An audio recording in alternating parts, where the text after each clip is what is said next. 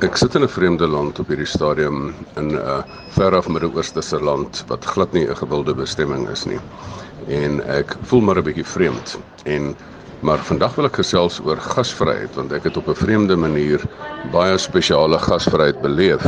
In die agtergrond kan mens dalk die lughawe aankondiging hoor. Maar gasvryheid, as ons praat van gasvryheid in in Suid-Afrikaanse Christelike terme, dan dink ons baie keer dit is nou, joh, ek moet onthaal en dit is 'n vrou wat 'n pragtige tafel dek en jy nooi uitgeleese gaste en, en dit is 'n hele grand affære. Ehm um, maar um, as 'n mens mooi kyk na wat die woord gasvryheid eintlik beteken, um, is dit philoxenia. Met ander woorde, ons almal ken die woord xeni is vreemdeling en philo phileo is um, liefde. So dit is liefde vir vreemdelinge. Dis nogal interessant. Um, ons ken almal die woord xenofobia. Xeno is dan vreemdelinge en phobia is ek het 'n vrees vir vreemdelinge.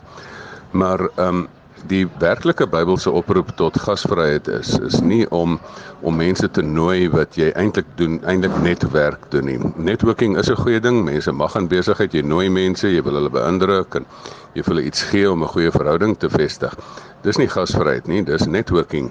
Ehm um, jy nooi mense om 'n spesifieke ding uit die doel uit daar uit te kry.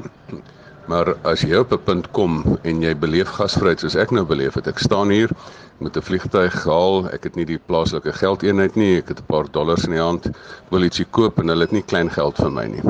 Die persoon hier langsaan, vermoedelik van 'n ander geloof, sê vir my, "Ehm, um, toe maar meneer, hy haal sy kaart uit en hy betaal gou-gou my eetgoedjies vir my." Ehm um, en daar besef ek, ehm um, ek het gesê ek gaan vandag oor gasvryheid praat en hier beleef ek dit.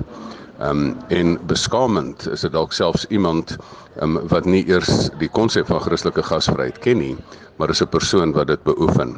So ek is baie diep geraak dat ek gasvryheid beleef het.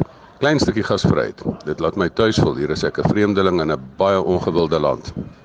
Maar hier kom 'n mens, hy sien my nood raak, hy sien ek het nie klein geld om ietsie te koop nie en hy koop vir my my klein bordjie kos um, en betaal dit sommer met sy kaart. En ek sê vir hom dankie, wat kan ek doen? Kan ek iets terugbetaal? En hy sê nee. So die kern daarvan is, kom ons doen gasvryheid. Kom ons gee gasvryheid vir mense um, wat dit nie verdien nie. Kom ons gee gasvryheid vir mense wat jy nie ken nie.